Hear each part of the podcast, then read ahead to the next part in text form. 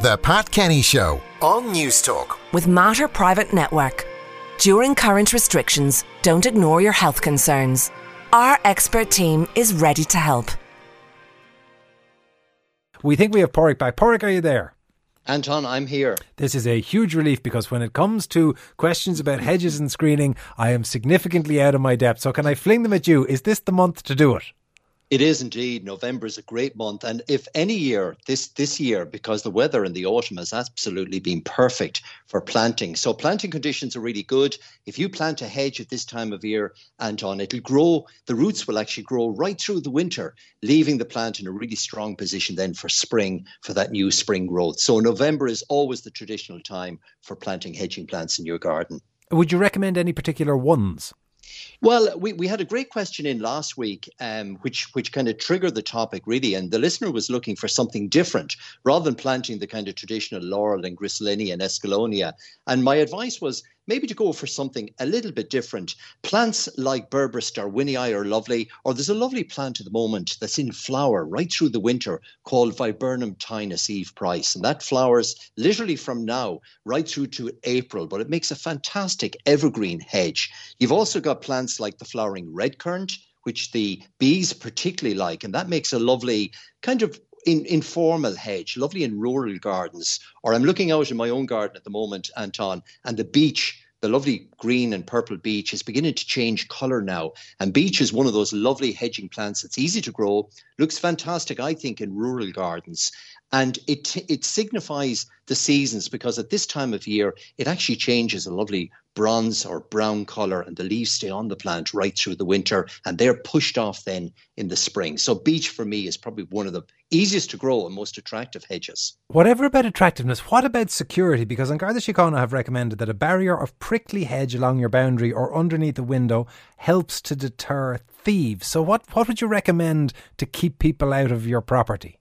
Well, there's some great examples of thorny hedges. If you think of even the common native trees like whitethorn and blackthorn, they've got prickly thorns on them. They make fantastic hedging plants. And again, they're great for biodiversity because they flower and they produce berries in the autumn. But you've also got an evergreen hedge called Berberis darwinii or Darwin's berberis, which produces beautiful orange flowers in the spring. It's got prickly leaves and prickly stems. So that's probably one of the best plants to plant. So that's Berberis darwinii. And Berberis come in a whole range of different varieties, which again all have thorns and are really good for uh, producing that prickly hedge, as it were. Holly, of course, native Irish holly, green holly or variegated hollies. Hollies like Golden King, which is a female variety that produces beautiful red berries on variegated foliage. And hollies make terrific hedges Anton, because again, they're slow growing, so they require very minimal trimming each year, but they look beautiful. And of course, they're evergreen, they flower, they berry. So for me, the hollies, the berberis, the whitethorn, the blackthorns, pyracantha, they're all thorny hedges and will certainly deter anybody trying to get into your property. I remember reading a thing a, a, number of years ago that said that on the top of raths they used to grow, I think, whitethorn and blackthorn and interweave them as they grew to form a sort of yeah. a living fence. Should you do that? Should you try to knit the plants together? Well, you can do that. That's called layering, where, where you bend the branches down and you can interweave them. And that saves the cutting back. You're not wasting any wood, as it were. So you're training the hedge to interweave itself, a bit like the way we train willow to forming a basket. You can do the same with whitethorn and blackthorn, but you can also trim it like a regular hedge as well. And whitethorn and blackthorn for me, you can mix the two together. You can maybe mix some beech in with that as well, or put some holly in to get that kind of mixed uh, you know, kind of like a like you'd see in, in the countryside, a, a, a, native hedgerow, and it's great for biodiversity because the whitethorn flowers in the spring, and the bees absolutely love it, and then the berries come on at this time of year, and the thrush and the blackbirds are feeding on those at the moment. So whitethorn and blackthorn trimmed on a regular basis is one of the most attractive hedges of all, and particularly suitable for rural gardens. Lots of questions coming up about um, what is plantable at this time of year other than the, the hedges that you've been talking about. And bulbs are cropping up a lot. Can you ah, ask yeah. Paraic what winter or spring bulbs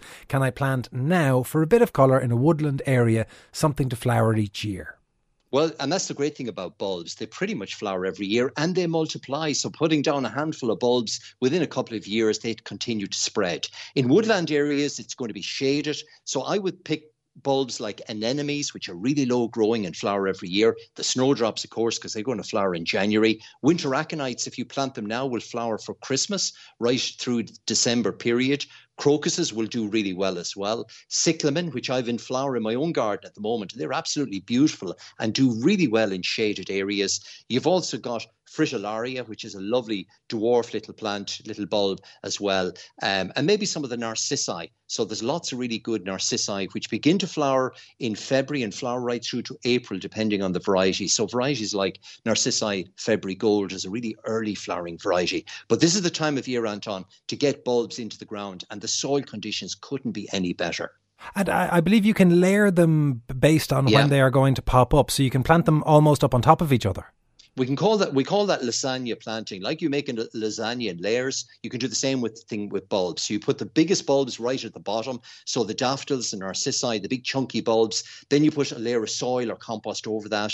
Put maybe a layer of hyacinths or tulips on top of that. Again, another layer of soil, and then the smaller bulbs like the crocuses and the little dwarf narcissi and the snowdrops. They go towards the surface. So you can have five or six different layers of bulbs in a pot or container or window box, or indeed in the garden soil and they'll come into flower. Remember that bulbs, depending on the varieties, will flower from December right through. The alliums are probably one of the last that flower in late May, early June. So you can have bulbs literally flowering from Christmas right up to June. Fascinating as always, Paraic, and as always, there are far more questions than we could possibly get to. So we will gather up the ones that we missed and, and bring them to you the next time that you are on. That is Paraic Horkan. A reminder that all of our items from today are uploaded as podcasts, which you can listen to on the news.